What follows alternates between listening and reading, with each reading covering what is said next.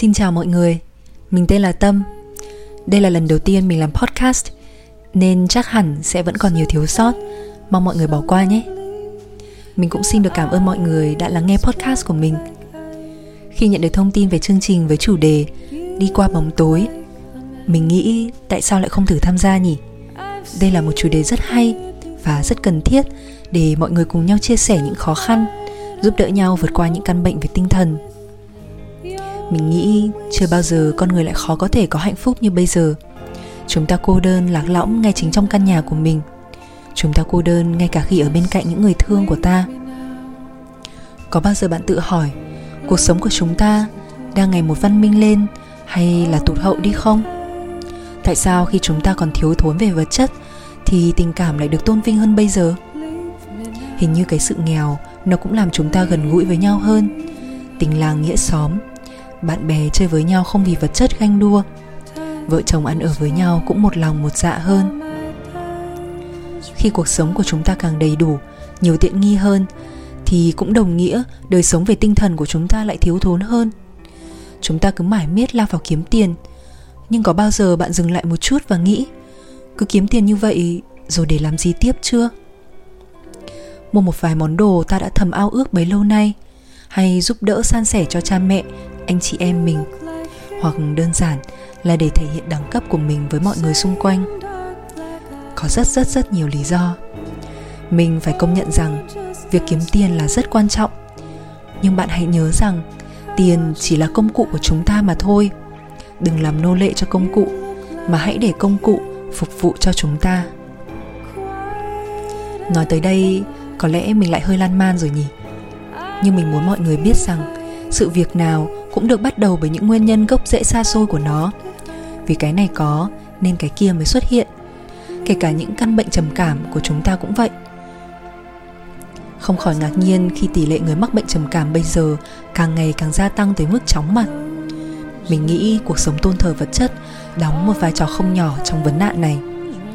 Ngoài ra, những cuộc cách mạng về công nghệ, mạng internet những thứ mà đáng lý ra là phải làm cho chúng ta kết nối với nhau được nhiều hơn và tới gần với nhau hơn, thì lại làm chúng ta ngày một xa nhau hơn.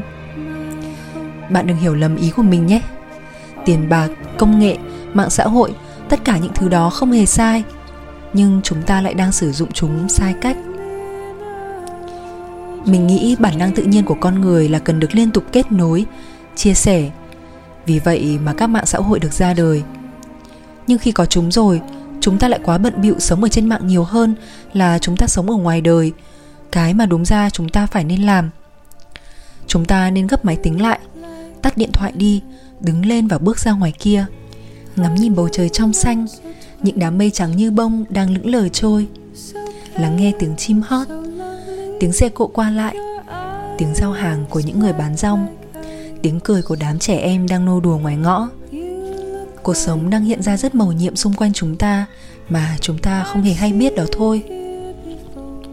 Mất kết nối với chính mình hay với đời sống này cũng chính là một trong những lý do lớn nhất mà căn bệnh trầm cảm quái ác tìm tới được ta. Tuy mình chưa bao giờ chính thức được chẩn đoán là người có bệnh trầm cảm và cũng chưa bao giờ nghĩ rằng mình đã từng mắc phải căn bệnh đó. Nhưng từ khi mình nghe podcast của thầy minh niệm, nghe các triệu chứng được thầy liệt kê ra thì mình giật mình. Mình tự thấy đâu đó thấp thoáng hình ảnh của mình ở trong đó. Thầy chia sẻ rằng, căn bệnh trầm cảm này hầu như ai cũng có khả năng mắc phải, chỉ có điều là nặng hay nhẹ mà thôi. Trầm cảm chính là trạng thái cảm xúc của bạn bị rơi xuống điểm trũng, tức là năng lượng của bạn đang thấp hơn mức trung bình mà một người nên có. Có những lúc mình cảm thấy mình không còn một chút năng lượng vui vẻ, tích cực nào thay vào đó, chỉ toàn là tiêu cực, chán trường mình đã từng có lúc không muốn làm gì hết, kể cả những điều thường ngày mình yêu thích. Rồi mình chuyển sang chế độ hay trách móc trì chiết bản thân. Nghĩ bản thân mình thật kém cỏi và vô dụng. Nếu bạn cũng lỡ có những lúc cảm thấy như thế, thì bạn nên dừng lại hết mọi việc, ưu tiên quay về chăm sóc thân tâm của mình. Đừng nghĩ đó là ích kỷ, vì chỉ khi chúng ta ở trạng thái cân bằng nhất chúng ta mới có thể giúp đỡ được cho những người xung quanh. Đừng bao giờ coi thường căn bệnh trầm cảm này, vì nó sẽ ập tới vào lúc ta ít phòng bị nhất.